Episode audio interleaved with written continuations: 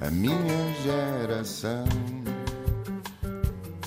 Ironizou o coração, alimentou a confusão, brincou às mil revoluções, amando gestos e protestos e canções pelo seu estilo controverso.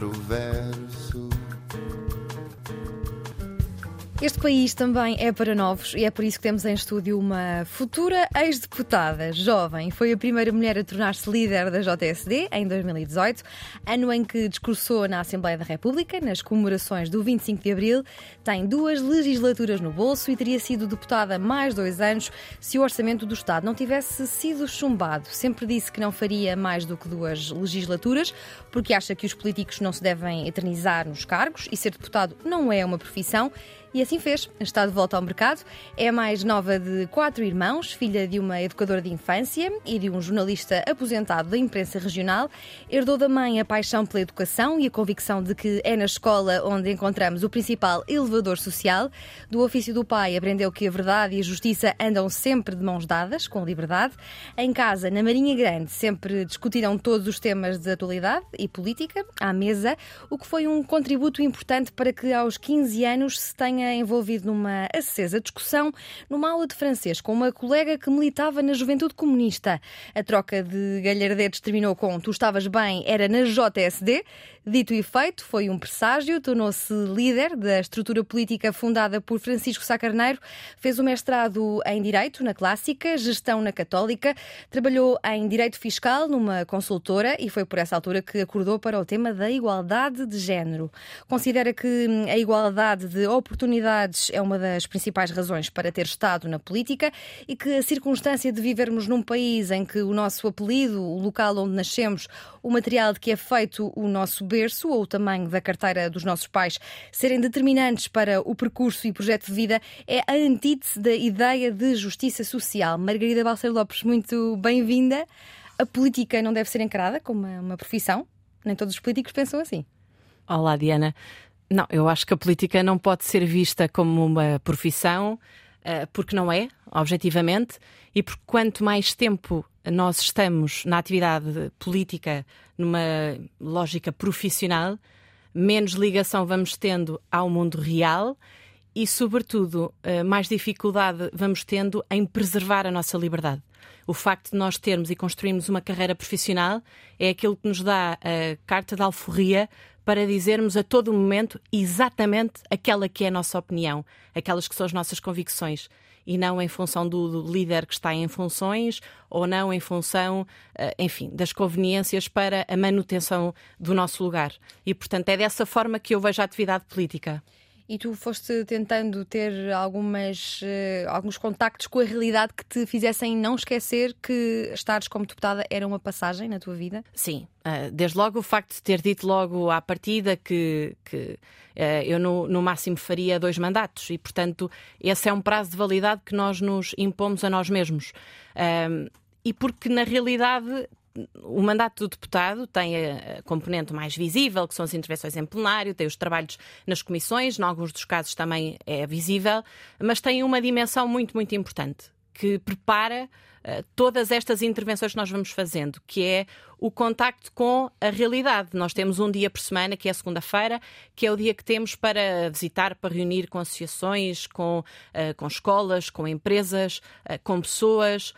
Para além de que, no mundo como nós temos hoje com as redes sociais, esse tipo de contactos e de solicitações chegam-nos permanentemente. Aliás, não há propriamente o, o, segunda à sexta na vida de um deputado que, que o queira ser na sua plenitude. Uhum. Porque um problema que alguém nos traz, como aconteceu com o tema das famílias de acolhimento ou os problemas de financiamento do ensino artístico, isto não te chega à segunda-feira necessariamente. Isto pode chegar numa mensagem do Instagram ou no Facebook uh, ou no Twitter uh, um domingo à noite. É, é um pouco como ser jornalista, no fundo, não é? Tens sempre o chip ligado. É.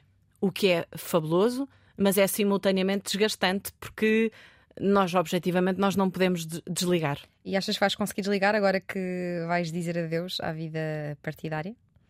À vida parlamentar, neste caso? É engraçado, tu, tu há pouco, quando falavas de mim, dizias que eu ia abandonar ou ia sair da política. Eu vou deixar de ser deputada, mas eu não comecei nem deixo a política pelo exercício de um cargo público. Uhum.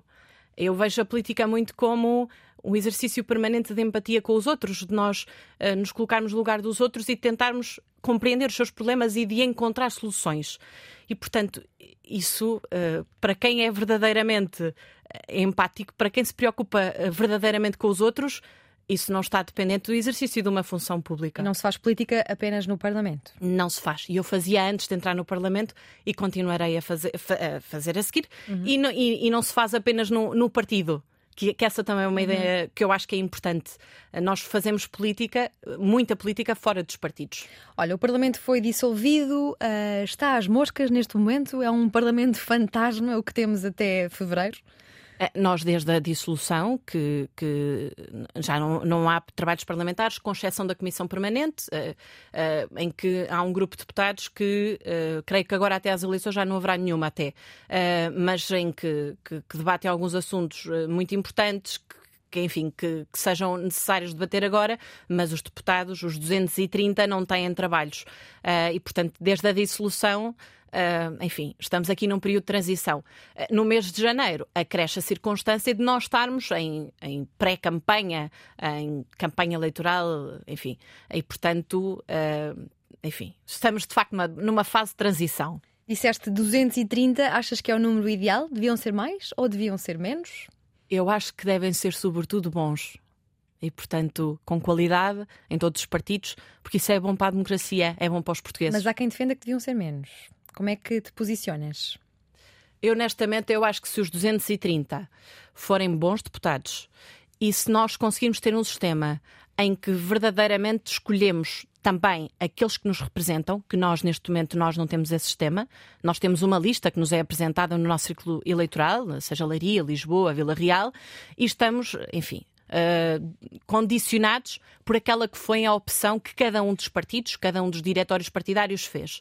Eu acho que se nós tivéssemos a possibilidade de ter um círculo uh, de compensação, um círculo nacional, mas em cada um dos círculos a possibilidade de escolher o nosso deputado, eu acho que isso era muito importante. Desde logo porque isso também era um incentivo para que os deputados, durante o exercício do mandato, estivessem sobretudo preocupados em representar os outros e, e não em agradar ao líder. Olha, o que é que faz um deputado? Se aparecesse aqui um extraterrestre, ou vá, uma, uma pessoa que estivesse, que tivesse estado em cativeiro durante anos e não uhum. soubesse nada sobre como é que funciona uma sociedade como a portuguesa, como é que explicarias o que é que faz um deputado? Não está apenas na, nas sessões plenárias que vemos na, na, eu na diria, RTV? Eu diria que não são só os extraterrestres que não sabem desse tipo de, de informação. Uh, bem, a, a, vida de um deputado, numa lógica de, de, de dias da semana, a segunda-feira é o dia que, por regra, tem de contacto com o eleitorado. É assim que é designado. E, portanto, Para todos, à segunda-feira? Todos, todos os deputados. E é suposto agendar reuniões, visitas às escolas. Uh, há alguns deputados, e eu tive essa preocupação, aliás, até criei um site em que tinha a minha agenda pública para que as pessoas também pudessem saber e escrutinar. margaridabalcerlopes.pt Exatamente. Porque eu acho que é de facto importante nós prestarmos conta contas permanentemente daquilo que vamos fazendo. Nós estamos a representar os outros, portanto, as, o, aqueles que representamos têm de saber exatamente aquilo que nós fazemos. Portanto, a segunda-feira é, é, um dia para reunir com pessoas, com entidades. Nestas uh, reuniões, muitas das vezes é a oportunidade de nos chegar aqueles casos que nós depois no Parlamento temos de uh, fazer, uh, seja um projeto de lei, seja um projeto de resolução, seja uma pergunta ao Governo, por exemplo, um determinado apoio que já devia ter sido pago há dois meses e que não foi. Muitas das vezes, só o facto de nós fazermos a pergunta por escrito ao Governo serve para, enfim, colocar pressão e para que o governo acelere e, e o problema seja resolvido. E, portanto, a segunda-feira tem este propósito. A terça e a quarta-feira uh, são os dias em que nós temos as comissões, porque os 230 deputados são de áreas e de ciclos muito diferentes, uh, com preocupações distintas e, portanto, uh, há comissões que estão organizadas em função da matéria dos temas. E o que é que é uma comissão? Olha, eu estava, para te dar este exemplo que eu acho que é mais fácil compreender, eu estava na Comissão de Orçamento e Finanças, era a minha comissão principal. Uma das razões eh, tem a ver com o facto de eh, a minha área de trabalho ser fiscal e, portanto, era onde eu achava que era uma mais-valia. Mas como também me preocupava muito com os temas ligados à educação, eh, também estou na Comissão de Educação, que também trata os ensinos ligados ao ensino superior, ao desporto e à juventude. Mas disseste que gostavas de temas relacionados com a educação. Tu tens algum poder de escolher em que comissões estás? Como é que isso se decide? É, em teoria, tu escolhes, mas depois, bem, imagina que havia 50 deputados de um partido a quererem integrar a Comissão de Educação. Hum. Naturalmente que depois tem de haver. Que maravilha! tem de haver da parte de quem uh, faz a distribuição, e aí são os grupos parlamentares, as suas direções, tem de haver uh, uma, uma, distribuição dos deputados. Uh, que os deputados, em regra, estão em duas, três comissões e, portanto, têm de ter em conta as áreas de formação, uh, e diria também as idades, a distribuição de género, para que de facto os, os, os grupos parlamentares tenham aí uma expressão também uh, equitativa. Uh, e, portanto, há, há, há, várias comissões e que estão organizadas em função dos temas. Depois, excepcionalmente, pode haver o caso de haver uma comissão de inquérito, e normalmente essas como é, resulta de um determinado escândalo, aparecem com muita frequência na televisão. Uhum. Mas as comissões estão organizadas uh, desta forma. E, e é aí onde grande parte do trabalho dos deputados é feito. Uh, porque nós, à quarta, quinta e sexta, depois temos a, as sessões plenárias, que muitas das vezes aparecem nos telejornais, aparecem uhum. na televisão. E isso é o mais visível, mas isso não é o mais uh, impactante nem o mais trabalhoso daquele que é o trabalho do deputado. Até porque compreenderás que 230, havendo grupos parlamentares com 70, com 80, com 100 deputados, a possibilidade que um deputado tem de falar em plenário é uma vez, de três ou de, uh, ou de quatro em quatro meses. Uh, grande parte do trabalho acontece nas comissões, onde são trabalhados os, os detalhes, os pormenores das leis, uh, na especialidade, estamos a falar de facto dos detalhes, e, e, é aí onde muitas das vezes bem, a política parlamentar acontece, apesar da parte mais visível ser de facto no, no, no plenário. Olha, e a carga horária? Há horas de trabalho fixas? Não, depende. Não, não, quer dizer, os plenários sabemos que, em regra, uh, funcionam durante a tarde, a partir das 13 e acabam por volta das 5, 5 e meia, 6, 7, depende daquela que é a agenda. Mas não há propriamente um trabalho das, das, das 9 às, às 5 ou das 9 às 8 Uh, e depende das alturas. Eu que fazia parte da Comissão de Orçamento sabia que eu tinha sempre uh, dois meses e qualquer coisa em que ia dormir muito pouco tempo a casa uhum. e que vivia quase uh, em permanência no Parlamento. Porque quem faz parte da Comissão de, de, Orçamento acompanha o debate na especialidade, portanto está nas várias audições aos ministros que vão apresentar aquela que é a sua parte do orçamento relativamente aos, aos seus temas, aos temas que tutela, e portanto nesse período, o trabalho é entrar às nove e, em muitos dos casos, saís à uma, duas, três, já, já aconteceu uhum. às quatro da manhã. Uh, portanto, isso depende. Por exemplo, eu imagino que amanhã teria uma intervenção em plenário, às três da tarde. Uh, não há nenhum cronograma a dizer qual é que é o tempo que eu necessito para preparar aquela intervenção. Vamos imaginar que é três minutos. Agora, para quem me conhece, saberá que provavelmente eu, nos sete dias anteriores, andarei todos os dias, porque é uma grande responsabilidade falares, ficar registado e poder ser de alguma forma confrontado com alguma informação que tu deste que não é verdadeira. Pelo menos eu tenho uh, o exercício parlamentar como um exercício de grande responsabilidade. E, portanto, muitas das vezes estás ali sete dias, cinco dias uh, do início ao fim uh, a preparares uma intervenção de dois minutos. Uhum. Pode ser ingrato. Olha, para quem não sabe, há residências de deputados, não é o teu caso, que vives em Lisboa há muito tempo, mas há. Não há, há residências. Espécies, espécies, residências, espécies de prédios perto da, da, há, da Assembleia há... da República em que muitos deputados vivem não é uma comunidade, mas é quase como se fosse. Quando eu descobri isso, como fiquei. Se fosse uma república. Sim, exatamente.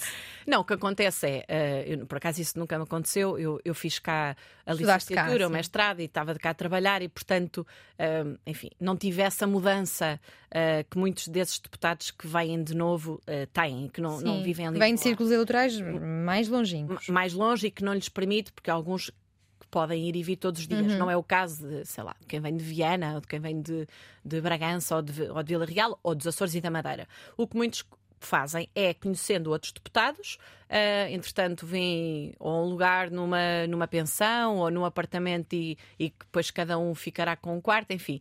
Uh, é, é, é só, os deputados são pessoas. Claro, uh, sim. Mas achei, achei engraçado porque às vezes pensam mas... que é uma profissão com muito glamour, mas olha, às vezes pode ser parecido com a vida de um estudante, neste caso, quando és, quando és deslocado. Outra das coisas interessantes que eu, que, eu, que eu achei na vida de um deputado é que, eh, dizia-me um deputado, não vou identificar quem, sim. que não ganham assim tanto porque gastam muito em almoços, porque parte do trabalho que têm diariamente é em almoços, não é? Ouvir pessoas, conversar com pessoas e normalmente nos restaurantes paga-se para, para comer e lá se vai grande parte do, do ordenado. O que é que nos podes dizer sobre isto?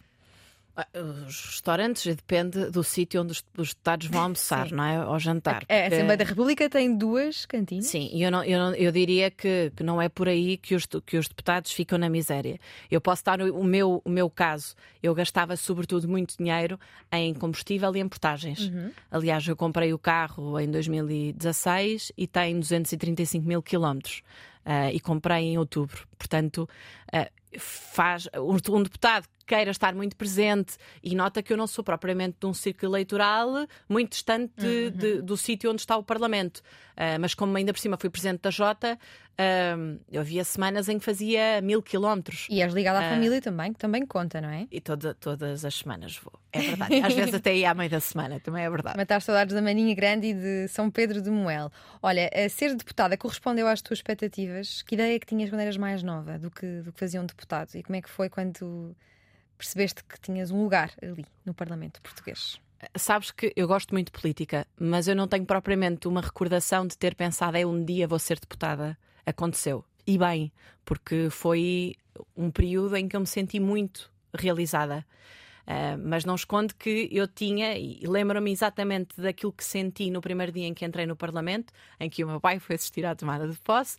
Uh, eu estava muito feliz, porque uma coisa é nós gostarmos de política e temos muitas ideias. Outra diferente é quando nós temos a oportunidade de implementá-las. E, portanto, estava muito feliz com essa oportunidade. Mas, por outro lado, eu sentia literalmente o peso da responsabilidade aos ombros. Uhum. Porque o exercício de representação dos outros não é fácil. Sobretudo quando nós temos permanentemente de equilibrar aquela, aquelas que são as nossas convicções, aquele que é o território por onde fomos eleitos. Nós, a partir do momento em que somos eleitos, passamos a ser deputados da nação. Uhum. Mas nós somos deputados eleitos por um círculo eleitoral e ainda por cima eu sou de Leiria, portanto, uh, e, e, aquela que é a posição, ou aquelas que são as posições do partido. Uh, e houve momentos uh, tensos, complicados, tem a ver com este exercício de representação, uhum. de termos noção que trazemos ao, aos, aos ombros uh, milhões de pessoas que estamos a representar. E conta-me lá como é que ficou a tua avó quando descobriu, eh, quando soube, quando se percebeu que já eras deputada da nação. Olha, eu sabes que uh, quem me contou essa história foi a, foi a minha mãe. A minha mãe ligou-me e disse-me que tinha ligado à minha avó. Minha avó, na altura, ainda era viva, faleceu um ano depois de eu ter entrado no Parlamento. E, e ligou-lhe a dizer que eu tinha sido eleita uh, deputada. A minha avó acabou por morrer com 99 anos. E, e a minha avó começou a chorar. E eu perguntei, a minha mãe contou-me isto, e eu perguntei-lhe, mas. Este não é motivo para tanta choradeira. Exatamente, porque é uma coisa boa, menos que achasse que era uma coisa horrível para a sua neta. E achei graça porque a minha mãe contou uma história que eu não sabia, que a minha avó, ah, na década de 30, tinha vindo, ah, na altura dizia, servir para uma casa de uns senhores aqui em Lisboa, na rua de São Bento, e portanto a minha, minha avó via os senhores entrarem naquele edifício e nunca imaginaria que um dia era uma neta sua que que estaria naquele lugar.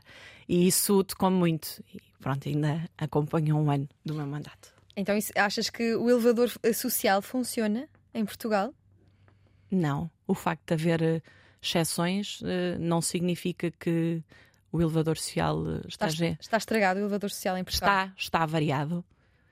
Está, bem, enfim, nós temos de facto, nós somos muito condicionados pelo sítio onde nascemos. Uhum. O facto de termos nascido em Portugal e não termos uh, nascido no Afeganistão permite que hoje possamos estar aqui a falar num programa de rádio. Tu não ias ser jornalista e eu não podia dar a minha opinião se tivéssemos nascido noutra parte do globo. A verdade é que em Portugal, se eu nascer na Marinha Grande ou em Liria, ou se nascer em Vimioso, que foi um dos casos que a mim mais me impressionou, faz diferença. Faz diferença, por exemplo, porque eu em Vimioso não tenho assento secundário. E durante a semana, se quiser ter aulas, eu tenho de ir para Bragança, viver sozinha, com 14, com 15, com 16 anos. Como é que esse caso de Vimioso chegou até ti? Falas muitas vezes. Falo, porque foi um, um, um murro no estômago. Uh, nós podemos ter muita noção uh, de que o elevador social, e há mu muitos estudos, um dos que eu costumo falar é um da OCDE de, de 2018, uh, especificamente avalia o caso português, mas outra coisa é nós termos conhecimento disto porque estamos num determinado conselho. Eu fui, fui fazer uma, uma sessão numa escola em Vimioso e fiquei numa, como era às nove da manhã e fica longe fica mesmo longe. Eu fui um dia mais cedo e cheguei lá às duas, três da manhã e fiquei numa pensão. E a dona da pensão uh, ficou à minha espera, muito querida, e, e, e até me preparou um, uma espécie de ceia, porque sabia que eu vinha de longe e que era tarde. E ficámos à conversa e ela estava-me a falar dos filhos, dizia que um dos filhos que estava em Bragança a estudar, eu perguntei-lhe que idade é que tinha. Quando ela me disse a idade do, do miúdo, uh, eu bloqueei. E depois ela lá me explicou, como não havia ensino secundário, não havia transporte que assegurasse que o menino fosse todos os dias de Bragança para Vimioso e, e vice-versa, e portanto que ele estava a viver lá e que ao fim de semana que vinha para casa. Um miúdo desta idade. Eu posso exigir o mesmo desempenho na escola deste miúdo que está deslocado desde tão tenra idade do que a outro miúdo qualquer, ou de outra miúda, como foi o meu caso, que vivi com os meus pais até aos 17 anos. Não, isso não acontece. E, portanto, nós temos de ter noção disto, que a questão geográfica impacta. Eu dei-te este exemplo. E se os meus pais têm qualificações, têm, se têm o ensino superior, se não têm, também impacta. Uhum. Se os meus pais têm uh, um determinado nível de rendimentos elevado, isso também impacta. Uh, e isso é profundamente injusto, porque significa que este é um jogo que está viciado à partida. Diz que é um jogo de sorte ou azar. É mesmo, é mesmo é uma lotaria. Num país, curiosamente, que recorre muito às raspadinhas, para que nós tenhamos essa noção, há um problema grave de saúde pública em Portugal. Em Portugal, nós gastamos em média cada português 160 euros por ano em raspadinhas. Eu posso dizer que não gasto um euro. Uh, provavelmente tu também não. Há pessoas que gastam uh, quase o vencimento neste tipo de jogo, exatamente porque no jogo de sorte ou azar, que é a circunstância do elevador social estar avariado, as pessoas não têm fé e aqui não estou a, falar numa dimensão, enfim, religiosa, não têm a esperança de que as coisas sejam diferentes. Significa que acham que, independentemente daquilo que, que, façam, as coisas já estão decididas à partida. A única hipótese que têm é ganhar eventualmente o Euro Milhões ou uma raspadinha. E este não é um, um país uh, justo. Aqui, tentando voltar ao uh, Parlamento Português uh, e pegando também no caso do Vimioso, tu apercebes disso? O que é que fazes? Uh, levas o caso para o teu grupo parlamentar e aproveito para, para perguntar como é que funciona um grupo parlamentar e como é que funciona uma bancada. O grupo parlamentar depende de, do número de deputados que tenha, naturalmente. E aquilo que acontece é. Pode, pode, nós podemos estar a falar de um assunto que está numa comissão uh, nossa, e portanto em que é mais fácil, ou pode acontecer não estar. E já estou um ou outro exemplo aqui se não aconteceu. Aquilo que nós fazemos é levar ao vice-presidente uh, da, daquela área uh, o problema e desejavelmente, isso nem sempre acontece, mas eu acho que nós devemos ter eh, esta noção, a solução, ou seja, e vou dar outro exemplo que na altura me chocou. Quando houve um aumento do salário mínimo nacional, Uh, há um conjunto de prestações que estão associadas uh, ao, ao, salário mínimo nacional e, portanto, o que aconteceu é que as, as, o preço das refeições nas cantinas do ensino superior e o preço das residências, o valor que os alunos pagam, estava indexado ao salário mínimo. Ou seja, o salário mínimo ia subir 5%, este tipo de, de gastos também ia sair, ia subir 5%. Por outro lado, aquela que é a bolsa de estudo que os alunos recebem, os bolseiros, para estar no ensino superior, ia subir 0,5%. Um, e na altura, quem me falou deste assunto, um, e, e, eu comecei a fazer as minhas contas, e fui falar com uma pessoa que tinha algumas responsabilidades, e a pessoa respondeu-me: sim, sim, mas isso significa o quê? Quanto é que isso vale de aumento? Eu disse: olha, isso depende. A residência nós conseguimos fazer pelo número de meses. As refeições, nós não sabemos quantas refeições é que os alunos fazem nas cantinas, mas no limite pode levar um aumento de 100 euros por ano. E na altura a pessoa respondeu-me assim: Mas tu achas que alguém sai do ensino superior por causa de 100 euros? E eu disse-lhe: Tu se calhar não saías, eu se calhar não saía. Mas basta haver um aluno em Portugal a sair para já fazer sentido apresentar uma proposta para evitar que isto aconteça. E a pessoa, enfim, arrumou a viola no saco e, e, e disse-me: então apresenta uma solução. E eu apresentei um, um projeto de lei e nós conseguimos corrigir naquela situação.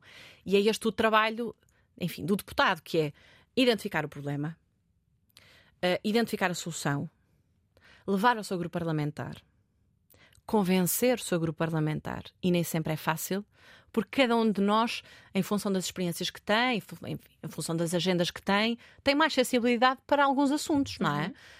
Uhum. e, enfim. E, e, esse é um exercício que nem sempre é fácil. Naquele caso conseguimos corrigir, mas, uh, enfim, nem, nem sempre isso aconteceu. Olha, e como é que é a relação entre os deputados nos corredores? Uh, as diferenças ficam no plenário? Há cordialidade?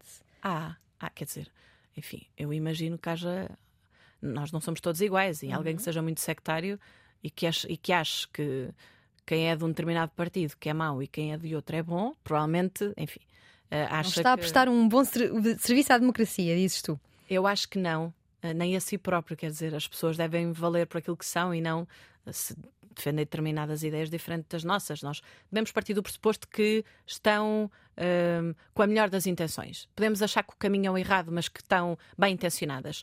E, portanto, a relação é, é boa. Há pessoas, naturalmente, de quem nós somos mais próximos, em função daquelas que são as nossas afinidades, porque é muito uh, importante nós uh, respeitarmos o adversário. Não é inimigo, respeitarmos o adversário. Porque é essa a forma que também que vamos escolher o respeito do outro lado. E, portanto, muitas das vezes tive discussões acaloradas em plenário e nas comissões e chegámos lá fora e está tudo bem. Se eu respeitar as outras pessoas e se elas me respeitarem a mim, não há nenhum problema. E o contrário também acontece? As coisas estão acaloradas lá dentro e chegam cá fora e continuam acaloradas. Ah, isso sim.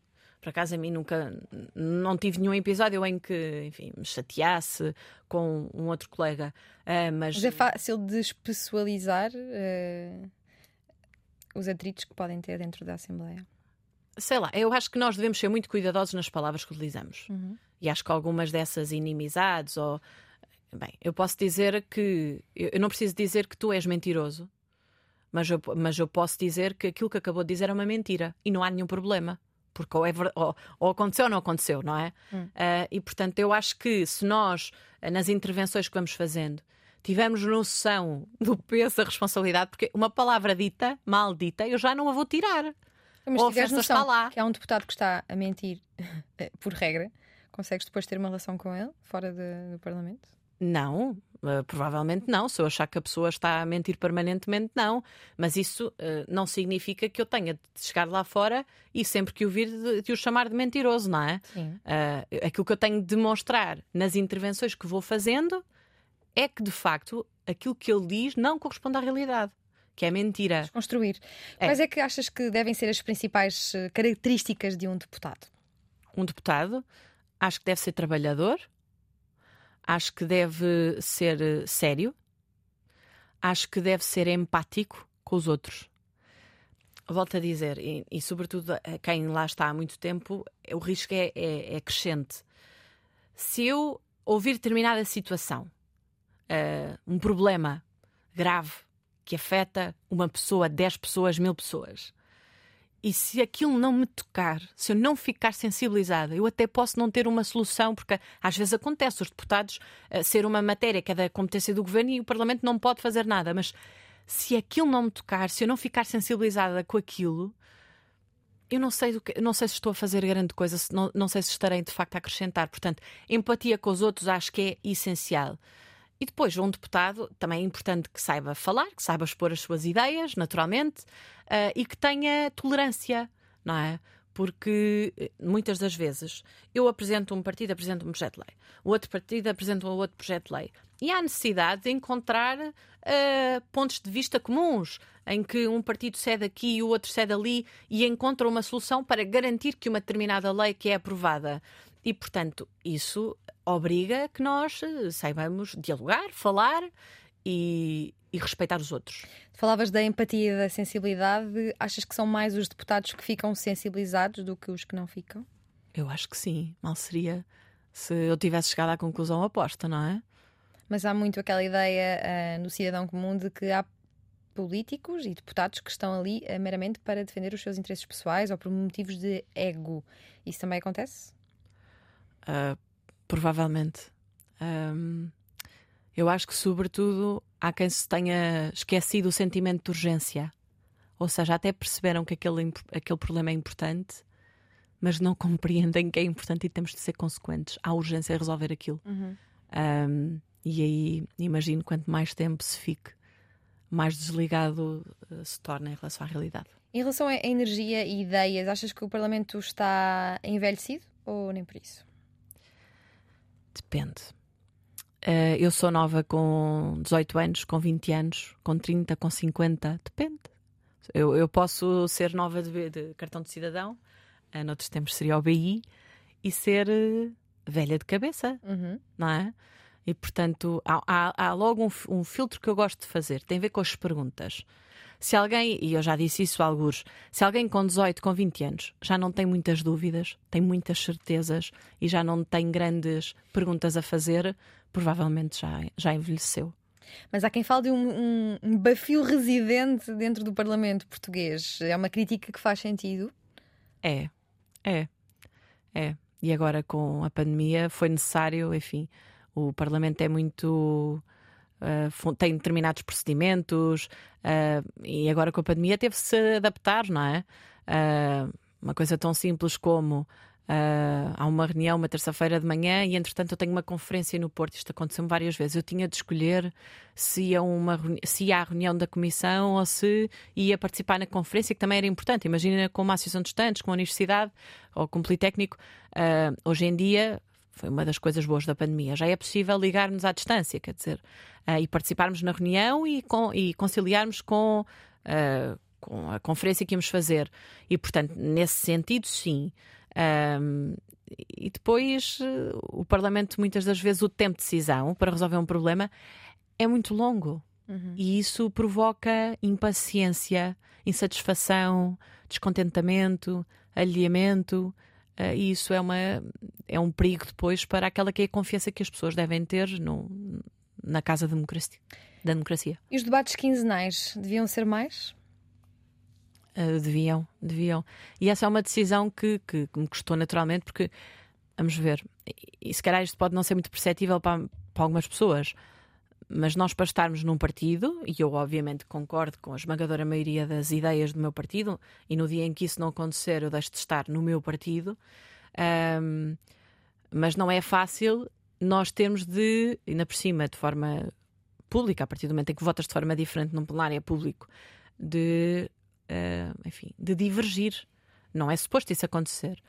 Uh, mas eu, como acredito que uh, a política se faz também no escrutínio, neste caso ao governo, ao poder executivo, uh, pelo Parlamento, uh, e acho que uma forma, um, o trabalho do governo também é prestar contas, esclarecimentos às pessoas e, e faz-se através dos seus representantes, dos deputados. Enfim, eu acho que foi um, foi um erro e, e, e espero que seja corrigido. Entrando aqui no associativismo, eh, de que forma é que achas que é precursor da política enquanto carreira? Uh, quanto carreira, bem, alguém que vai para uma associação, seja de estudantes, seja juvenil, seja de que natureza for, uh, à partida estará preocupada com, com os outros, ou é suposto estar, não é? Desde que não seja uhum. só para meter no currículo, eu parto do princípio que não é essa a finalidade. E, portanto, provavelmente tem um gosto, tem um interesse por política. Muitas das vezes ainda não sabe uh, se identifica necessariamente com o partido, qual é o partido, mas já há uma, uma manifestação de vontade e interesse pela política. E, portanto, é normal que muitas destas pessoas depois acabem por uh, uh, entrar num partido ou por ter um envolvimento político mais, mais ativo. Mas olha, o que, é que, o que é que tu respondes a quem diz que as Jotas são uma escola de fazer política, no mau sentido da expressão? Até foste bastante simpática. Há quem, há, há quem tenha utilizado que eram as escolas do crime. Olha, há bons e há maus exemplos, não é? E obviamente que houve maus exemplos que fizeram com que esse tipo de afirmações fossem feitas e se consolidasse na cabeça de muita gente que de facto era uma escola de vícios e de maus exemplos. Se isso é hoje a realidade. Vê, um, um, uma das críticas que se fazia é que as pessoas que estavam nas Jotas, uh, que viviam da política e que não, não estudavam nem trabalhavam. Isso não é verdade. E eu uh, diria que isso não é verdade em nenhuma das Jotas. Uh, há uh, uma esmagadora maioria de militantes das Jotas que se licenciaram ou que fizeram curso profissional ou que são bem-sucedidos, apesar de não terem feito nenhuma formação, que isto também é importante ter noção. Nós achamos que, que se tem necessariamente ir para o ensino superior. Não tem. Cada pessoa deve, enfim, realizar-se independentemente das escolhas que façam. E, portanto, é normal que dentro grande, do grande número de pessoas que fez parte das Jotas, que estes maus exemplos tenham permitido que esta ideia negativa se consolidasse. Mas é importante olhar e de ver que, hoje em dia, isso não acontece. Agora, o que é que é importante? Que as Jotas falem de assuntos que correspondam aquelas que são as preocupações dos jovens, porque as juventudes partidárias estão a representar jovens, portanto, não estão a representar um partido junto dos jovens, isso acho que é importante. Uh, devem saber como comunicar, e provavelmente uma conversa contigo ia ajudar em muitos dos casos, e devem, sobretudo, uh, procurar liderar pelo exemplo. Uh, eu tinha essa preocupação na faculdade, eu era dirigente da JSD e trabalhei em direções com pessoas de outros partidos. E eu tinha noção, e eu nunca quis alinhar em direções só de um partido, do meu ou de outros, ou o que fosse. Porque eu acho que na faculdade é uma, é, é, a lógica é totalmente diferente. A lógica partidária não tem nada a ver com isso. Trabalhei com pessoas do Bloco de Esquerda na direção e correu tudo bem. Aquilo que nós devemos ter noção é, nós, uh, neste exercício de representação uh, dos outros, nós estamos de facto a ser fiéis àqueles que são os jovens do, do ensino superior que fazem parte daquela instituição. Se sim, hum, eu tenho de ter noção que, se sabem que eu sou de uma juventude partidária, e isso acontecia, hum, eu tenho de lhes mostrar que a imagem que têm não é correta. Eu tenho, sobretudo, de ser o exemplo. Porque o que acontecia muitas das vezes, e na Faculdade de Direito de Lisboa isso aconteceu. Uh, havia alguém que era uma juventude partidária e que ia lá com as coisas da Jota para a associação e não sei o quê. E um, um, aluno que não tivesse nada a ver com aquelas histórias olhava e pensava: lá está, as pessoas da Jota agora a virem para aqui, para, para a faculdade, a tentar. E, e isto não é bom. E, portanto, a, a questão do liderar pelo exemplo é. Uh, não é possível nós fazermos uma segmentação em que somos uh, bons, bons, alunos, uh, uh, bons profissionais, mas más pessoas. Nós somos um único ser humano. Portanto, se nós conseguirmos ser bons com os outros naquilo que fazemos, eu acho que nós vamos conseguir granjear a simpatia de quem olha para nós e sabe que nós também somos de uma juventude partidária, mas que de facto aquele estereótipo a que as Jotas estão associadas não corresponde à realidade. Agora, é muito pelo exemplo, não é? Eu tive essa preocupação da questão da credibilidade das Jotas. Eu trabalhei numa consultora e era normal que muitos miúdos, às vezes, quando mandavam os currículos, ao fim de alguns anos, me perguntassem se deviam meter que faziam parte de uma, de uma, de uma Jota. E eu, aquilo que lhes dizia era o meu exemplo. Eu meti no currículo, não disse qual era a Jota, mas disse que fazia parte, uma questão de transparência e de honestidade com a entidade empregadora, ou futura entidade empregadora. E partia-me o coração sempre que alguém me dizia: Ah, mas eu tenho medo de ser uh, prejudicado por causa disso. Isto é antítese. Isto é o contrário daquilo que devia acontecer. Ah, quanto muito, o facto de ele estar numa Jota, e isso a mim permitiu-me desenvolver competências, da mesma forma como se fizesse parte uma associação de estudantes, de uma organização, desenvolver competências que de outra forma eu não tinha desenvolvido. Eu tinha a componente académica, técnica, que também depois desenvolvi na empresa, como é evidente, mas tinha um conjunto de competências sociais, desde logo, que são muito importantes no mercado de trabalho e, portanto, isso deve ser valorizado e não pode ser prejudicado. Mas lá está. Uh, maus exemplos prejudicam agora as gerações Mas, mais novas. Para entrares na, na lista de, candidato, de candidatos a deputados, uh, tens, à partida de estar numa Jota. Porque é que tens de ser Jota para entrar nas listas como, como jovem? Tens de ser ou podes não ser, não é? Uh... Mas por regra não há muito, não há nenhum exemplo, acho eu, que certo, não mas eu acho que será. Jota. Vamos ver. Eu acho que será. Podemos ver a questão ao contrário. É um jovem com percurso, é um jovem uh, com qualidade, é um jovem que tem os seus estudos feitos, é um jovem que tenha sucesso no mercado de trabalho. Ele preencheu estes requisitos todos? E para além disso, tem envolvimento político? Um, estranho seria se o PSD não contasse com os quadros que tem no PSD, seja da J ou não seja da J. Se isso significa que se deve limitar a escolher dentro dos militantes de uma J ou de um partido, acho que não. Quanto mais uh, pessoas da sociedade civil conseguir granjear e captar melhor, mas uh, mal seria que o facto de fazer parte de uma J fosse um handicap ou uma razão para que a pessoa não fosse escolhida. Se cumprir todos os outros critérios e, para além disso, tiver um envolvimento numa eh, juventude partidária ou num partido, e é normal que depois isso tenha correspondência com o partido por onde se candidata, tanto melhor. O PSD tem nas suas listas um jovem de 19 anos. Uh, achas que é uma idade fixe para ser deputado? 19 anos? Criou algum burburinho? Uh, sim, eu conheço. Conheço o, o, o João uh, e, e, até posso contar a história que tem graça. Uh, eu gosto muito do programa Parlamento dos Jovens. Uhum. E, e, desde logo porque eu participei como aluna em 2006 e, e fiquei com muito carinho pelo programa. E, e, uma das funções que tive no Parlamento era de coordenar o Parlamento dos Jovens e de presidir algumas comissões nas sessões nacionais. E lembro-me de, numa dessas sessões, uh, e temos alunos de, de, vários, de vários distritos uh, de haver um, rapaz que se evidenciava claramente. Não era só pela oratória, era pela qualidade dos argumentos e daquilo ficar na retina. E depois eu olhei e vi que era de Porto Alegre, o que também te, te chama a atenção, e de ter saído lá e ter falado com um amigo meu de Porto Alegre a dizer-lhe: Olha, uh, tive hoje uma sessão do Parlamento dos Jovens e fiquei fascinada com um rapaz de 14 anos Uh, porque eu posso dizer que com 14 anos não tinha aquela maturidade e, portanto, uhum. fiquei mesmo impressionada. E passado uns dias, uh, estava num jantar partidário em Porto Alegre e eu fiquei, eu fiquei tão impressionada que ele estava a falar da história a um grupo de pessoas lá em Porto Alegre. E houve uma senhora que me disse: Ah, mas isso foi há muito tempo? Ah, foi há umas semanas. E era de Porto Alegre e diga-me lá como é que é. Eu era. Eu lá descrevi e ela disse: Ah, é o meu sobrinho. Eu por acaso trouxe-o hoje pela primeira vez a um jantar do partido. Pronto. E eu fui conhecer o João Luís porque nós fazíamos esta segmentação. Nós, quando estamos no Parlamento, no Parlamento dos Jovens, nós não misturamos questões partidárias, como é evidente. E desde aí que acompanhei um bocadinho daquele seu, o seu percurso, da entrada na Faculdade de Direito, etc. E ele é de, fa de facto um rapaz cheio de qualidades. Se tu me dizes assim, uh, é novo, é, como é evidente, mas não é suposto o Parlamento ser representativo? Nós também não representamos pessoas de 19 anos, aliás, nós uhum. representamos pessoas de 13, de 12, de 1, de 2, muitas das vezes esquecemos-nos, mas representamos. E portanto eu acho que não há mal nenhum. Uh, da mesma forma que eu acho que no exercício do mandato. Uh, as pessoas que têm dúvidas e que eu acho legítimas, porque naturalmente que ele é novo, eu acho que vão ficar esclarecidas da mesma forma como eu fiquei esclarecida desde o primeiro dia em que o conheci, em que compreendi que é de facto um rapaz muito especial. Como sabes, eu sou uma grande apologista dos jovens, é eu por isso que este, que este, programa existe, mas li algumas eh, críticas, porque a crítica principal é que um deputado precisa de experiência de vida e precisa de, de experiência profissional.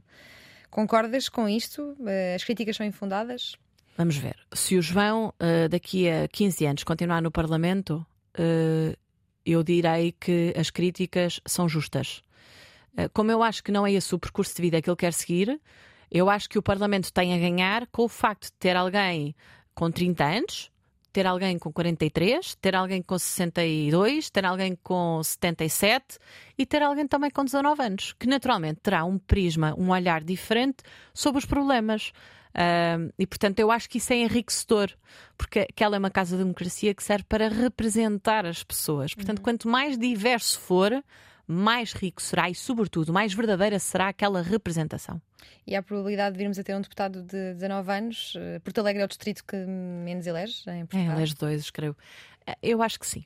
Eu acho que o João vai ser deputado. E como é que olhas para esta estratégia de Rui Rio de escolher jovens? Tem, tem, tem primado por isso, não é? Eu acho que é importante escolher jovens uh, e, sobretudo, depois dar responsabilidade a esses jovens depois no, no Parlamento. Eu acho que isso é muito importante. Uh, porque a possibilidade de, enfim, nós tirarmos partido daquela juventude tem a ver com a capacidade destas pessoas depois terem poder de decisão uh, no Parlamento, nas políticas que vão sendo implementadas, nas opções que vão sendo feitas, e portanto, se o caminho for esse, eu acho que é obviamente muito bom. Nós temos um líder da nossa geração à frente de um partido histórico da democracia portuguesa, o CDS. Como é que olhas para a prestação de, do Francisco Rodrigues dos Santos? Representa bem a, a nossa geração? Bem, eu muitas, em muitas das vezes eh, tenho opiniões muito diferentes do, do Francisco. E, portanto, eu diria que um, ele é líder do CDS, portanto, ele já não está propriamente a representar a juventude, e mesmo quando representava, enfim, temos ideias muito diferentes. Um, já o conheces desde, desde Fomos colegas de, faculdade, de, de faculdade. Uh, bem, eu acho que ele não está propriamente a representar a juventude, ele é líder de um partido e neste momento eu acho que ele procura ter um discurso que seja mais abrangente possível, porque tem a preocupação de chegar a eleitorados mais Mas velhos. representa no sentido de termos uma pessoa com a qual nos identificamos e ficamos contentes por ver alguém tão jovem à frente de um partido e, e, e à frente da vida partidária. É, eu diria que o Francisco é bem mais conservador do que eu um, e que isso é visível em muitas posições que vai, que, que, vai tomando. Aquilo que eu posso dizer é que é muito importante que a estratégia que, que, que adotou e que o CDS adotou seja bem sucedida na medida em que eu acho que o CDS é muito importante. É muito importante para o PSD, como é evidente, porque é o nosso parceiro preferencial. Ah, mas é muito O Rio já disse, mas, se não votarem no PSD, vai no CDS. E bem, e bem na perspectiva de é normal que seja um, um partido que foi nosso parceiro durante hum. vários governos. Uh, mas é importante que, que tenha um bom resultado eleitoral, uh, porque o CDS também é muito importante para a democracia. E, portanto, Uh, espero uh, sinceramente que, que algumas sondagens não se venham a traduzir, não se venham a concretizar e que o CDS mantenha uma boa representação parlamentar. Até porque nos tem habituado a ter uh, bons deputados. Eu sei que pode ser cedo para balanços, mas em que momento da tua vida política as tuas convicções pessoais chocaram mais com, com as do partido? Hum, no debate, na, na, votação da eutanásia, como deves imaginar. Estás uh, a favor? Eu votei a favor.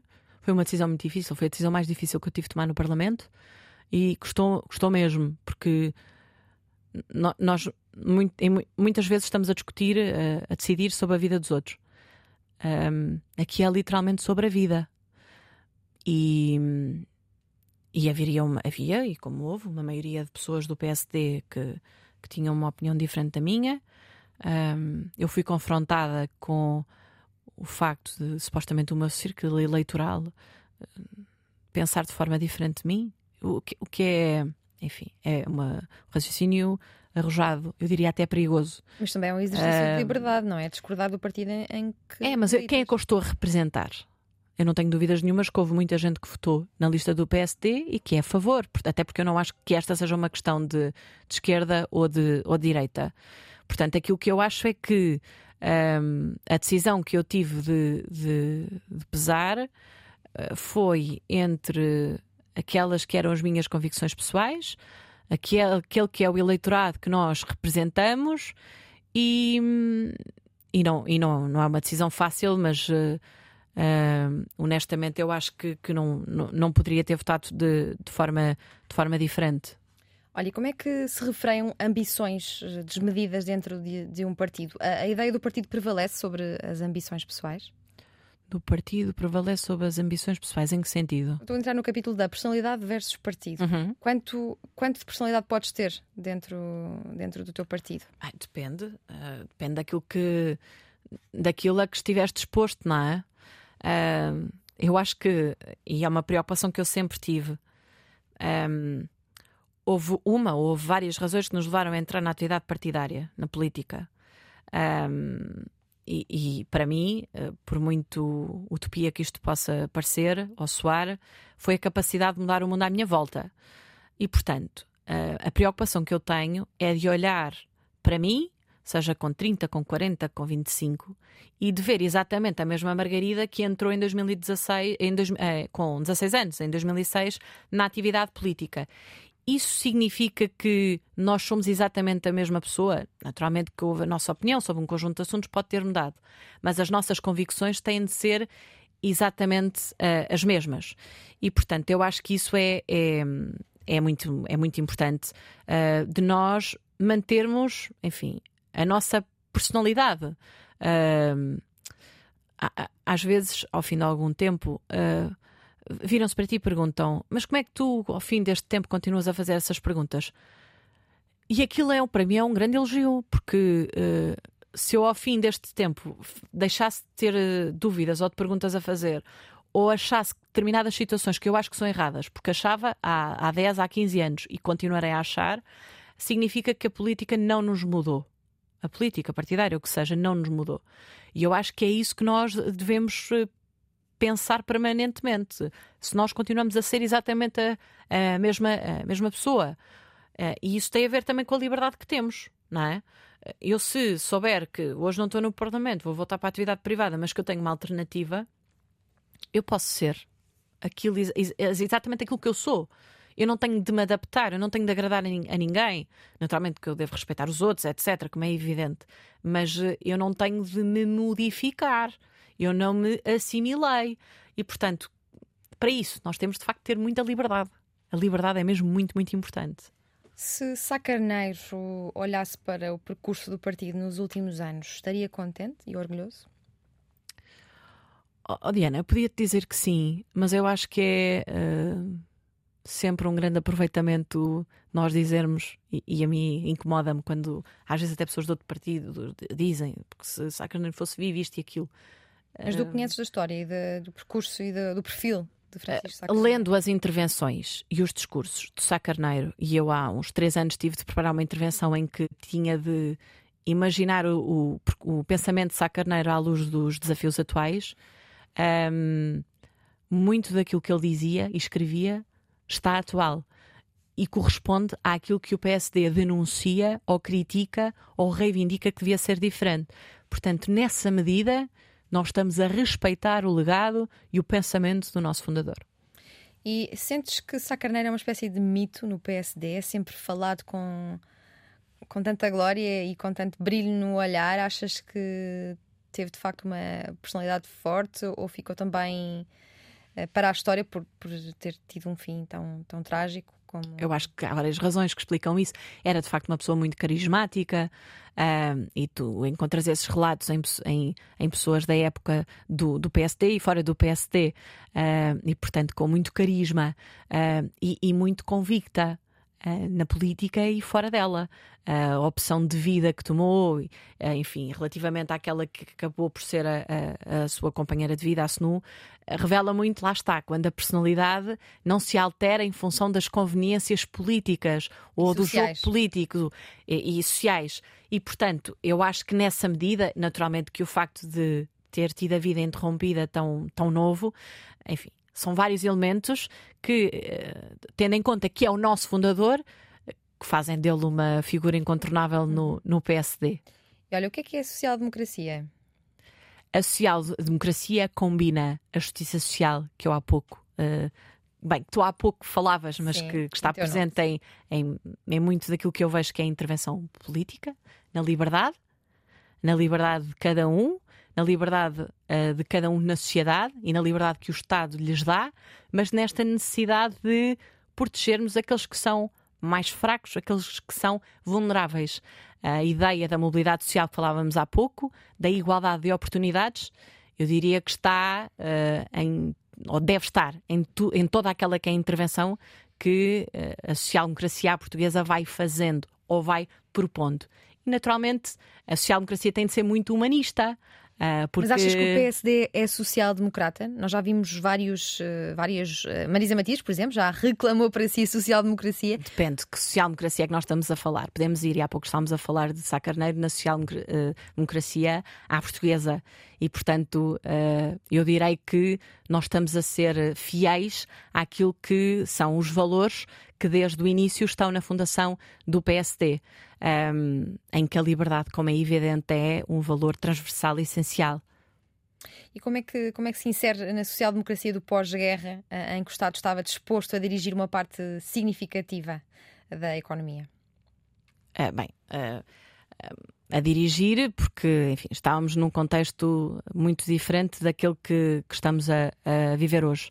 Um, eu não acredito nesse modelo em que o Estado nos diz o que é que nós devemos fazer, de que forma é que nós nos devemos comportar e de que forma é que nós devemos gastar o nosso dinheiro. Uh, quando muitas das vezes o PSD fala da elevada carga fiscal, que, como nós sabemos, está em níveis uh, históricos, uh, tem a ver com, e volta à ideia de liberdade. Nós estamos a privar os cidadãos de, de, de dinheiro, de, da sua propriedade um, e a limitar as escolhas que estes podem fazer. Uh, porque, entretanto, lhes tirei 30, 40, 50% daquele que era o rendimento que as pessoas tinham.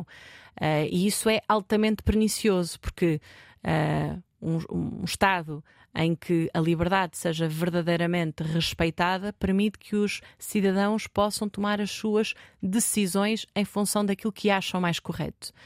Se isso significa que, que a liberdade deve ser desmedida uh, e um valor absoluto, naturalmente que não. Eu há pouco falava que há pessoas que vêm de contextos mais desfavorecidos que, em que a liberdade uh, de tomar as suas decisões, na realidade, não se verifica, porque estão muito menos capazes de o fazer. E aí, lá está, a social-democracia portuguesa obriga a que nós tenhamos instrumentos para as ajudar e as apoiar. Para garantir o quê? Não uma igualdade à, no fim, em que nós ficamos todos iguais e fazemos tudo a mesma coisa e pensamos todos da mesma forma, mas em que nós temos uma igualdade de oportunidades à partida para fazermos para desenharmos aquele que é o nosso projeto de vida em função daquilo que, daquelas que são as nossas convicções. E há pouco falávamos sobre a questão do apelido, a questão do berço, o tamanho da carteira dos nossos pais. Foi no PSD que encontraste a melhor forma de responder a este problema em concreto? Assim, e é o PSD, e encontrarás isso em vários livros, em vários jornais, na história do partido, no site, era designado como o partido mais português de Portugal. Um, e o interclassismo, há pouco não referi, mas é uma ideia uh, essencial. O PSD nasceu e cresceu na ideia de, uh, de ter, uh, olhando para as terras, o, o bom advogado, o, o, que era respeitado, o agricultor, o pescador, o empresário, pessoas que eram respeitadas nas suas terras, de várias áreas, de vários contextos, de ser o mais rico e mais representativo da sociedade portuguesa. Não é um, um partido de, de, de classe. E, portanto, eu acho que isso, para mim, foi uma das razões para ter escolhido o PSD, ah, porque eu acredito muito nisso. Nós, nós não temos de, de ter as mesmas opções de vida, não têm de ser todas iguais.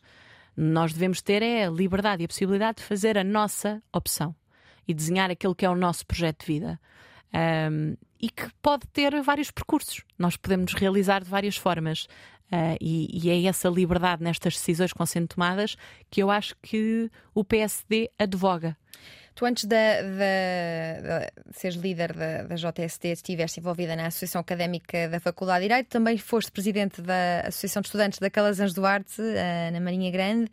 De onde é que vem esse, esse bichinho político e que discussão acesa foi aquela com a Diana Gregório da Juventude Comunista? Comunista.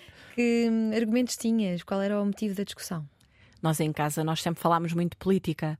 Uh, aliás, os meus pais sempre falaram connosco muito, enfim, como se fôssemos uh, adultos. Uh, uhum. Portanto, sempre tiveram as conversas à nossa frente uh, e isso, obviamente, acho que nos ajudou a crescer e nos, do, nos ajudou a ter alguma maturidade. o meu pai era jornalista. Uhum. Todas as semanas tinha um determinado assunto, alguns deles que, como era diretor, o levaram até a tribunal, sempre absolvido, mas é, são as vicissitudes de quem tem essas funções. Um, e sempre tive muito presente a ideia da justiça, uh, da liberdade, darmos a nossa opinião. E, e, na, e na escola era igual, portanto eu dava a minha opinião. Às vezes não era bom, não era boa ideia, porque nem sempre uh, o sentido crítico é valorizado. Um, mas uh, numa, numa aula de francês, em que estávamos e discutíamos muitas das vezes assuntos de natureza social, económica, uh, umas vezes em francês, outras em português. Uh, uma das minhas colegas, com quem eu volta e meia trocava argumentos, o que é normal, tendo em conta os percursos que fizemos partidários, porque de facto tínhamos visões do mundo diferentes. Numa dessas discussões, a Diana virou-se para mim e disse-me que eu estava bem no JSD. E aquilo ficou a mexer comigo. Cheguei a casa, perguntei ao meu pai. E ele mandou-te ir pesquisar? Uh, o meu pai disse-me: Olha, uh, vai procurar, depois se tiveres dúvidas, vais falar comigo e eu ajudo. Incentivou-te sempre a procurar respostas sempre, do teu pai? Sempre, sempre. E, e a dar-me muita liberdade. Muita. Uh, houve só um conselho, um aviso, uma recomendação, que foi fui ler, etc. Depois cheguei ao pé dele e disse que, que, me identificava com o PSD, que me ia escrever. Ele disse: Olha, eu acho muito bem, uh, mas não te esqueças, isso não é profissão. Portanto, da mesma forma como entras, tens de conseguir sair, tens de ser livre. Portanto, as notas, o curso, emprego, isso é muito importante. E porque é isso que te dá liberdade para depois fazeres política. E eu retive, porque o meu pai é uma pessoa muito importante para mim, um, mas aquilo fez-me ainda mais sentido à medida que eu ia crescendo. E portanto, uh, ele nunca me. Também eu acho que era uma miúda que fazia as minhas coisas e não precisava que ele andasse acima de mim a dizer que eu tinha de estar. Ou... Mas foi das poucas coisas onde o vi visivelmente preocupado para que eu nunca perdesse o pé. Mas a prova de que houve liberdade na tua educação é que tens um irmão dirigente do PS, não é? Sim, como, Ricardo. É que isso, como é que isso aconteceu? Ele, ele é muito mais velho do que eu uh, e, portanto, ele é, foi até agora, há, há relativamente pouco tempo, presidente lá da Conselhia do PS. É, está tudo bem, uh, portanto, não há nenhum problema. Uh, somos irmãos, gostamos muito um do outro e, e às vezes discutimos de política à mesa. Outras vezes, quando uh, algum de nós, e porque somos pessoas muito equilibradas, percebemos que há um determinado assunto em que provavelmente é melhor não estarmos a fazer a discussão, uh, os dois reconhecemos isso e, portanto, uh, nem sequer entramos aí. E, portanto, acho que é muito fácil nós respeitarmos os outros, termos ideias diferentes e, e mantermos os, os laços que nos ligam. Estamos à conversa com Margarida Balseiro Lopes, futura ex-deputada da Nação. Margarida, avançamos aqui no ritmo, uh, peço que sejas mais sintética nas respostas. Como é que ficaste quando uh, te foste apercebendo que o orçamento não ia ser aprovado, que o Parlamento ia ser dissolvido, que ias, enfim, ficar sem, sem, sem emprego? Porque é uma preocupação, não é? Há rendas e, e, e, e despesas para pagar. Como é que lidaste com, com, essa, com essa situação que imagino que tenha causado alguma ansiedade? Com calma. Uh, depois nós tivemos uh, o Parlamento, julgo que foi no dia 25 de, de 27 de outubro, que foi a votação na generalidade, foi chumbado. Nós já tínhamos noção nos dias anteriores que aquilo ia acontecer, entretanto havia as eleições internas no PSD. Um, e eu já tinha as coisas muito certas na minha cabeça, mas não ia, obviamente, estar na altura. Nós estamos em campanha interna a falar sobre isso. Uh, as eleições foram no PST no dia 27 de novembro e eu, passado uh, dois dias, anunciei que ia sair do Parlamento. Uh, se tu me perguntas, no dia em que anunciaste isso, tu já sabias o que é que ias fazer? não, mas também não me preocupei, porque, enfim, tinha um passado antes de entrar no Parlamento. Enquanto lá estive, também aproveitei para fazer uma pós-graduação, estou agora a fazer doutoramento. tenho, de alguma forma, o meu percurso uh, acho eu que feito, uh, e que agora irá continuar, e portanto sabia que, que as coisas iam correr bem, portanto que que não, não, devia estar muito angustiada. Mas como é que imaginas que vai ser agora? Achas que vai ser fácil olhar para a atualidade política diariamente e já não fazer parte dela diretamente? Isso admito que possa, possa ser estranho, não, não, devo, não, não devo esconder. Mas, mas acho que por outro lado é uma forma de há pouco nós, quando estávamos a falar da política, dizer que, e do deputado, em comparação com o jornalismo, que é muito absorvente, muito desgastante, muito intenso. E isto também é bom, porque posso dizer que os meus amigos fora da política, um dos comentários que me fizeram foi: uh, finalmente vais poder ter tempo para estar mais tempo connosco.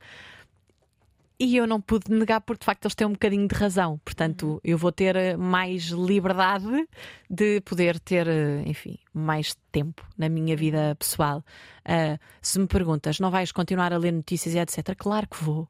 Uh, aliás, o meu pai já está aposentado e, e todos os dias lê jornais, portanto, isso faz parte daquilo que nós somos, não é daquilo que nós fazemos, daquilo que somos. Eu sou muito curiosa, vou continuar a ler e a querer saber, agora com uma intensidade Sim. menor. Mas do ponto de vista pessoal, como é que, como é que se lida com ser política, uh, com ter muita exposição pública e, e, uma, e uma constante crítica? Um, se tu me perguntas se incomoda, uh, não é algumas críticas se eu fiz a intervenção assim, se ia ter feito assado, não. Uh, hoje em dia com as redes sociais e são fantásticas, mas por outro lado uh, têm um, dão um espaço a que muitos trolls nos insultem, uhum. nos ofendam e aí as mulheres são particularmente visadas. Se tu me perguntas se isso não me incomoda, claro que incomoda. Estranho seria se não incomodasse. Eu acho que aquilo que nós devemos procurar é que isso não nos domine, não tome conta de nós, o facto de nos incomodar. E, portanto, está a perceber que enfim, às vezes eu não percebo o que é que leva algumas pessoas a escreverem determinadas coisas com perfis anónimos. Não consigo dizer isso, mas uh, é uma questão de porque é que entramos? É para fazer o bem, para ter impacto, ainda estamos a fazer isso. Então vamos ter de saber lidar com as críticas, ponto. O papel das mulheres nos partidos é um tema óbvio, mas é necessário uh, continuar a bater neste ponto. Como é que vai a representatividade das mulheres na política aos teus olhos? Olha, graças à lei da paridade, ela de facto está minimamente assegurada. Portanto, se amanhã alguém se lembrar de, acabar com a lei da paridade, e amanhã é literalmente amanhã, voltávamos uh, ao que tínhamos ou, ou pouco diferente. E, portanto, há uma mudança de, de, cultura, há uma mudança de mentalidades que se deve fazer. Uh, os partidos deviam ter noção de que não podem apresentar listas com 90% de homens. Uh, se eu acho que, que têm essa noção, não sei. Uh, mas como ainda não tenho a certeza disso, a lei da paridade é um bom instrumento. Uh, Preocupa-me que, do ponto de vista geracional, essa mudança não esteja já feita. Eu não estou certa de que na nossa geração, de que a igualdade de oportunidades entre homens e mulheres uh, esteja atingida na sua plenitude. Uhum. E quando eu digo isto, eu estou a ser altamente simpática e é um eufemismo. E, portanto, ainda é um longo caminho que nós temos de, de trilhar. E de, mas, sobretudo, perceber porque é que é importante. A lei da paridade existe, mas porquê? Primeiro as pessoas têm de perceber porque é que é importante ter homens e mulheres no Parlamento. Porque é que é importante? Uh, porque é que é importante. Voltamos à ideia da democracia representativa. Eu estou a representar as pessoas. Eu não posso ter 90% de homens ou 90% de mulheres. São pessoas diferentes, têm sensibilidades diferentes. Uh, a fazer leis para representar um país inteiro é muito bom ter esta riqueza, esta diversidade, para termos melhores leis, para representarmos verdadeiramente as pessoas.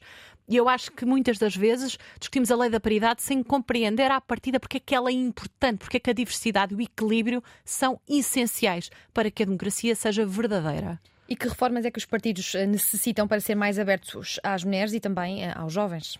Olha, as mulheres, olha, na composição dos seus órgãos acho que podia ser importante, não é? Uh, ter mulheres. Uh, e a mim, e a mim custa-me, é, como é evidente, no meu partido e nos outros partidos, ver uma determinada direção ou os órgãos nacionais em que 80% ou 90% são só homens. Significa que nós não aprendemos grande coisa até aqui. E, portanto, eu, provavelmente, não sei, se calhar sem cotas eh, no partido. Uh, para os órgãos internos, não sei se isto, se isto se altera. Enquanto jovem, que lições tiras da tua experiência? Na, na minha experiência política, política uh, que é fabuloso nós podermos uh, impactar positivamente a vida dos outros, que é espetacular podermos ter uma voz, podemos deixar a nossa opinião e é incrível poder conhecer pessoas de sítios muito diferentes, com contextos muito diferentes. Um, porque isso nos enriquece. Uh, a possibilidade de nós conhecermos outras realidades, viajar é muito importante, mas às vezes, enfim, nós não, pode, não, não necessitamos de ir muito longe para ficar a conhecer realidades muito diferentes da, da nossa. A vida política tem altos e baixos, há interregnos, as pessoas vão e voltam, há ciclos e há, há, políticos que se reciclam. Tu gostarias de voltar um dia? Eu não vou sair da política, ou seja. Mas voltar eu... ao Parlamento. Ao Parlamento. Não sei se fará sentido voltar ao Parlamento. O que é que te faria uh... voltar? Passos Coelho faria com que voltasses? Eu acho que nós, para voltar, eh, enfim, devemos ter em conta que é para o exercício do mandato de deputado. Eu tive seis anos no Parlamento, gostei muito, muito, muito, muito, fui muito feliz no Parlamento, mas uh, foi uma, uma etapa que se fechou. Uh, e portanto, eu gostei e gosto muito de política, vou continuar a fazer política fora do Parlamento uh, e não é necessariamente partidária. As causas que eu abracei, que eu trago, que eu levo comigo, elas vão comigo para onde quer que eu vá. Portanto, e não preciso ir para o Parlamento. Quais é que foram as figuras mais marcantes uh, até agora no partido? Laranja. Figuras de, de pessoas que eu conheci no uhum. Parlamento ou fora do Parlamento. Uhum. Eh, no Parlamento, naturalmente, falavas do Passos, e é verdade, ainda o apanhei no Parlamento e gosto muito dele. Uh, fiz vários amigos, o, o, António Leitão Amaro, que é uma pessoa que eu admiro imenso e que saiu agora, agora dois anos do, do, do Parlamento, que está a fazer o seu doutoramento e que é para mim sempre uma inspiração.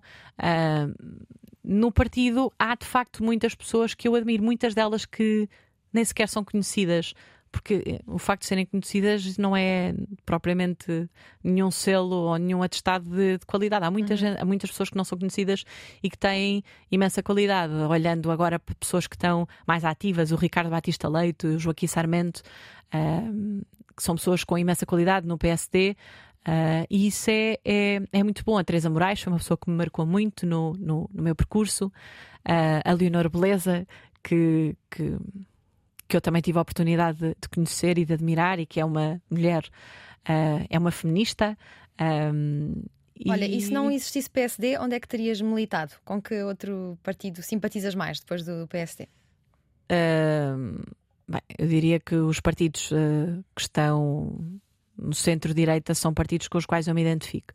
Uh, mas o partido, o PSD, é de facto aquele onde eu me sinto realizada, porque há pouco falámos, por exemplo, do CDS, e há muitas, muitas questões que, que, que são.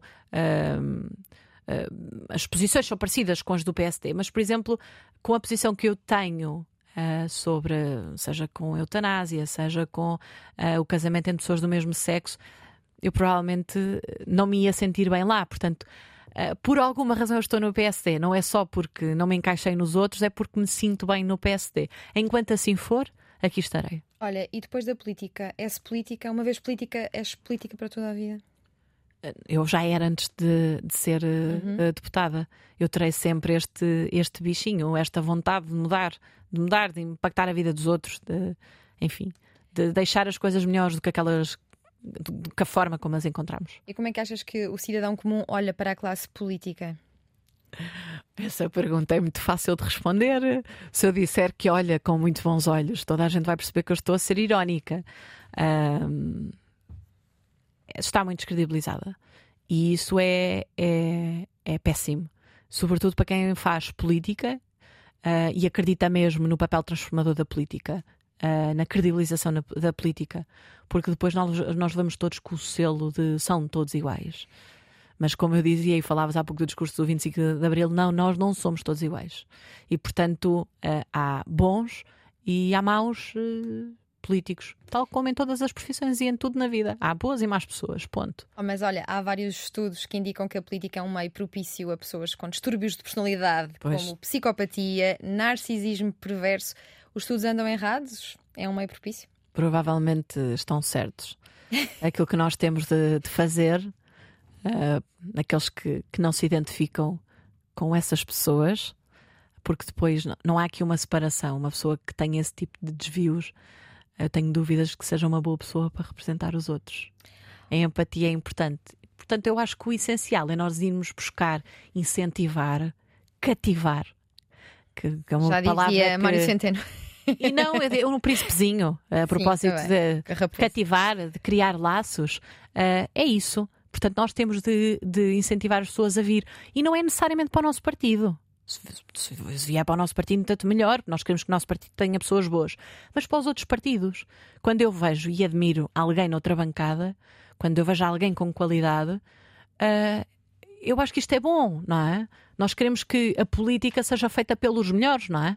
E, portanto, isso obriga a que os partidos tenham esta capacidade de ir recrutar uh, bons políticos e bons políticos significa bons seres humanos. Olha, tu sabes como o voto foi difícil de conseguir eh, em Portugal. Se só pudesses votar no Bloco de Esquerda ou no PCP, em qual destes votarias? Uh, votava em branco. Porquê? Só podias estar no Bloco ou PCP? Porque nós devemos votar em consciência. E ele ou CDS? Uh, provavelmente uh, votava no PSD. E ele ou CDS? Eu vou-te explicar, Diana. No dia em que eu ponderar votar noutro partido, eu deixo de ser do PSD. Mas o PSD não existe, é isto é um caso mas hipotético. O PS, mas o PSD existe, por alguma razão vi para o PSD. No dia em que eu tiver qualquer tipo de hesitação em votar no PSD, e eu não estou a dizer que não vai acontecer, não sei como é que, como é que eu serei daqui a 10 anos. A criar-te um cenário de menos mal, e ela o CDS. Mas eu não acredito nisso. Eu não acredito em cenários menos mau. Eu, se tenho um, um, partido que vai ao encontro daquelas que são as minhas convicções, na esmagadora maioria das vezes, é nele que eu devo votar. E volto a dizer, porque esta é uma ideia muito importante. No dia em que eu não estiver à vontade para votar no PSD e para votar noutro partido, eu provavelmente já não serei militante do PSD. Menos mal, PS ou livre? Vou-te dar exatamente a mesma, a mesma resposta. Ok, pronto, eu aqui a tentar. Eh, isso não significa que eu não reconheça uh, qualidades em algumas ideias ou, ou, ou, em pessoas dos outros partidos. Não, não, não é isso. E consigo dizer várias pessoas. O ponto é: o meu voto é do PSD porque é o meu partido, é normal. Da mesma forma que é suposto um militante do PS votar no PS. Dir-me-ás, mas isso tem de ser necessariamente assim para a forma como eu vejo a militância tem. Porque eu, quando decidi militar num partido, eu fiz uma opção. Tenho de dizer alguma coisa com a qual me sinta confortável. Agora e depois, quando eu for ouvir, ouvir o programa, porque vou querer ouvir, de certeza. Olha, e que dossiês vais deixar a meio? A meio? Hum, vou tantos. Tu és de Leiria, eu sou da Marinha Grande. O Pinhal de Leiria continua no estado em que está e é sempre um assunto que eu vou trazer comigo. E Quando eu olho para as... confias que alguém vai continuar esse trabalho? Ah, eu vou chatear a cabeça a vários deputados, garantidamente, do meu partido e de outros. O tema das famílias de acolhimento, nós, eh, enfim, nós temos crianças que por várias razões não podem estar com as famílias e que estão em instituições. Uh, mais de 97% das crianças estão em instituições, quando supostamente deviam estar em famílias, em famílias de acolhimento. Em Portugal há 202 crianças quando as boas práticas internacionais aquilo que nos dizem é que estas crianças deviam estar em famílias. E aquilo que nós pagamos, e muitas das vezes pagamos com atrasos de um ano, do ano e tal, é, é uma miséria. E, portanto, estas crianças eu vou levá-las comigo, certamente, para onde quer que vá. É fã de poesia e gostava de ter uma livraria, como Arquivo, em Leiria. Adora viajar e os Açores são o lugar preferido do planeta Terra. Foi lá mais de 20 vezes nos últimos 5 anos. Antes dos Açores está São Pedro de Moel, onde teve os primeiros trabalhos de verão e que considera a praia mais bonita do país. A discussão orçamental é o período de que mais gosta, enquanto deputada, é a altura em que dorme menos. O processo do orçamento até pode ser fascinante para quem gosta de finanças públicas públicas, mas o orçamento para 2022 dita o fim do seu percurso como deputada. Vai despedir-se do Parlamento, alguns em fevereiro. Acredita que os políticos não devem eternizar-se nos cargos e dá o exemplo. Em 2021 fintou a pandemia e a hiperatividade ao começar uma pós-graduação e a primeira parte de um doutoramento em Direito Fiscal. Dizem que foi uma brisa fresca naquele Parlamento cheio de um bafio residente, tanto em velhos como em novos. Considera que ser jovem é ser inconformado, é não nos acomodarmos. Cultiva amizades da esquerda à direita, é muito fiel aos seus princípios, sem qualquer pudor de votar contra a corrente e fê-lo várias vezes. Diz quem a conhece que é uma mulher de valor, de causas, de liberdade e de tolerância. A verticalidade é uma qualidade que lhe apontam a nível pessoal e parlamentar. E como a transparência não se apregoa, pratica-se, é hoje possível conhecer parte do seu trabalho no site margaridabalseirolopes.pt.